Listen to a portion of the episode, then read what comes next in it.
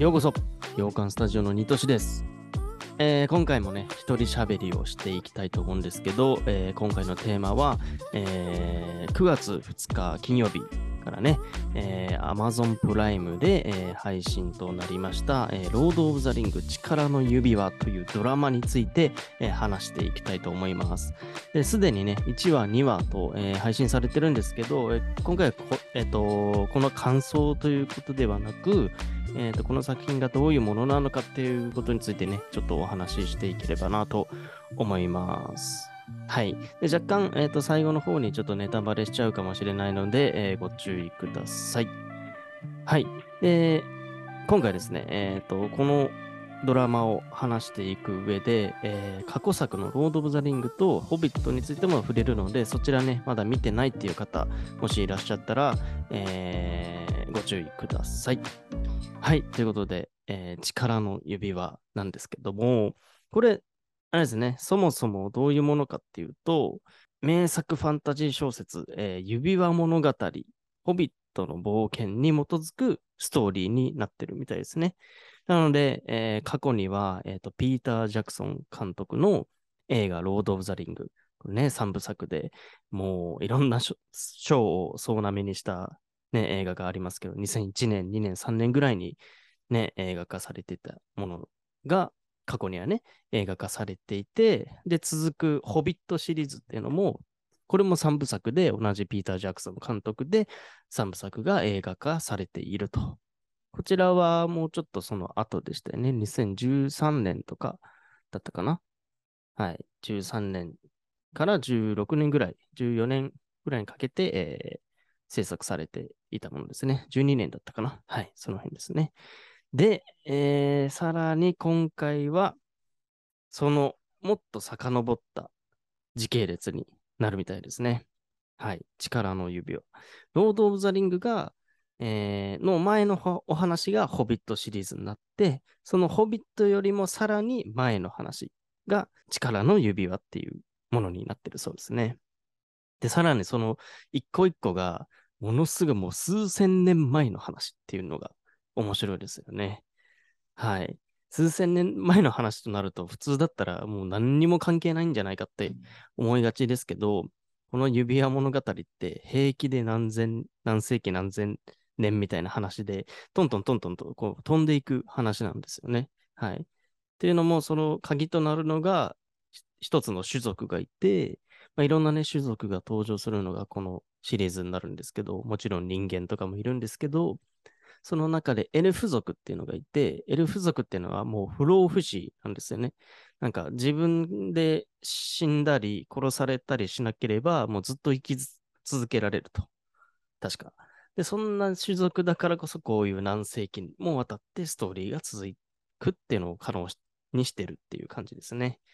まあね、この過去シリーズ、えっと、ロード・オブ・ザ・リングに関しては、私、ニトシの、えっと、ずっ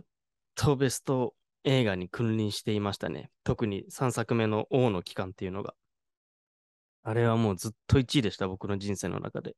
もう忘れもしないですけど、しょうよん、しょうご、しょうろくの時に、えー、とさんぶさく全部描かれて、えー、最後のしょうろくの時に見た王の帰還からもうじゅうごねん、じゅうろくねん以上ずっと自分の中のベスト映画はロード・オブ・ザ・リング王の帰還だったっていうのでね、まあ、最近ちょっといろんな映画が制作されて更新されていきましたけど、もうずっと僕は大好きなシリーズでしたね。はい。で、えー、今回のね、まあ、原作は、えー、トールキンさんっていうね、えー、その指輪物語とかね、ホビットの冒険を描いてるトールキンっていう方の、えーと、作品になるんですけど、この、えーと、壮大な物語は、なんか時代の区分が設定されてるみたいなんですよね。で、それが、えーと、みっつの期に分かれるのかな、おそらく。で、だいいっき、だいにき、だいさんきみたいなのがあって、過去に描かれたロード・オブ・ザ・リングとホビットシリーズっていうのは、この出来事っていうのはどちらもだいさんきに入るみたいなんですよ。はい。で、今回から始まったドラマシリーズっていうのはだいにきの話。だからそっからさらにさんぜんねんまえとかの話になるみたいなんですよね。いっきずつなんかさんぜんねん以上続くらしいんですよ。一揆。なのでもうほんと数、も、もっとか、数千年前のお話になりますね。で、その中でもね、今回主人公になるのかな。えーとですね、ガラドリエルっていう、今回エルフが、えー、主人公になるのかもしれないですけど、それがね、えー、すごく若い時代で描かれてるんですよね。で、これはロード・オブ・ザ・リングとかでもね、登場してきたキャラクターですね。すごい特徴的な魔女というか、エルフ。ね、本当に力を持った、ね、えー、エルフなんですけど、ケイト・ブランシェットがね、えー、演じていましたが、すごい印象的なエルフで、それの若い頃っていうのを今回他のね、えー、女優さんが演じてるみたいな形になりますね。で、他にもエルロンド卿っていうなんか、えっと、フューゴ・ウィービングっていうね、えー、俳優さんが演じていた、これもすごい力のあるエルフが、これもまた別の俳優さんが演じていて、その若い頃が主な、えー、時代となっているみたいな感じらしいです。で、すでに、えー、まあね、いちわ、にわと配信されて、僕見てみたんですけど、まあ、ちゃんとロード・オブ・ザ・リングの世界観、ホビットの世界観を、えー、生きたままになっているのが、もう期待できそうだなって、個人的に思いました。うんうんうん。というのも、あのー、ロード・オブ・ザ・リングって、あの、他のファンタジー映画とかと違って、その、本当に、この世界はどこかに存在したんじゃないかっていう、リアリティを、追求してるのが一番特徴的だったんですね。その、それは確かピーター・ジャクソンっていう監督がこだわっていたことなんですけど、例えば、その、かざ、えっと、着飾る鎧とか剣とか、なんかそういう建物とかって、なんかこう、本当にこの地球上のどこかに存在するんじゃないかっていうリアルさを、あ、があると。なんか、あまりこう、ファンタジーチックになってないっていうのが、それですね。あの、なんていうのかな、ちょっと漫画チックというか、そんなデザインのものあんまないだろうとか、ピッカピカな鎧とか、刀とか、建物っていうわけじゃなくて、とロード・オブ・ザ・リングは、なんかもう刀もサビサビだったり、鎧ももう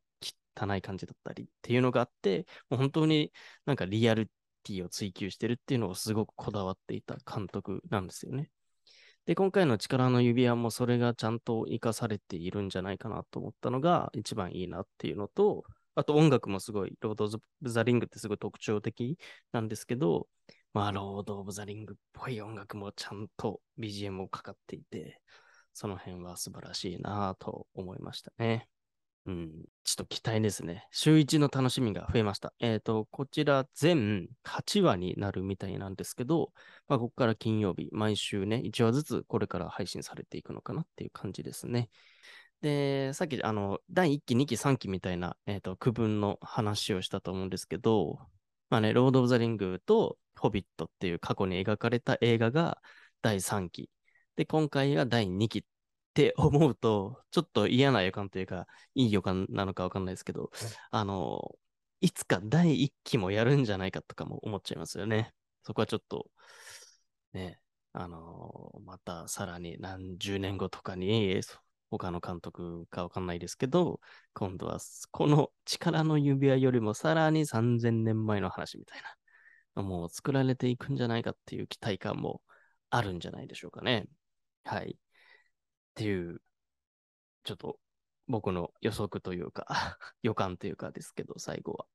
はい。ということで、えー、今回は、えーと、力の指輪、ね、ロード・オブ・ザ・リングの、えー、最新シリーズですね、が、えー、配信されたので、その紹介となりました。で、えー、やるかちょっとわかんないですけど、自分の、えーと、僕のニトシの、えーと、個人ポッドキャストっていうのもあって、そっちの方でもしかしたら、えーと、感想をね、毎週喋っていくかもしれないので、えー、そっちにもね、気になる方聞いてみてください。こっちの洋館スタジオの方では、まあ一番最後かな、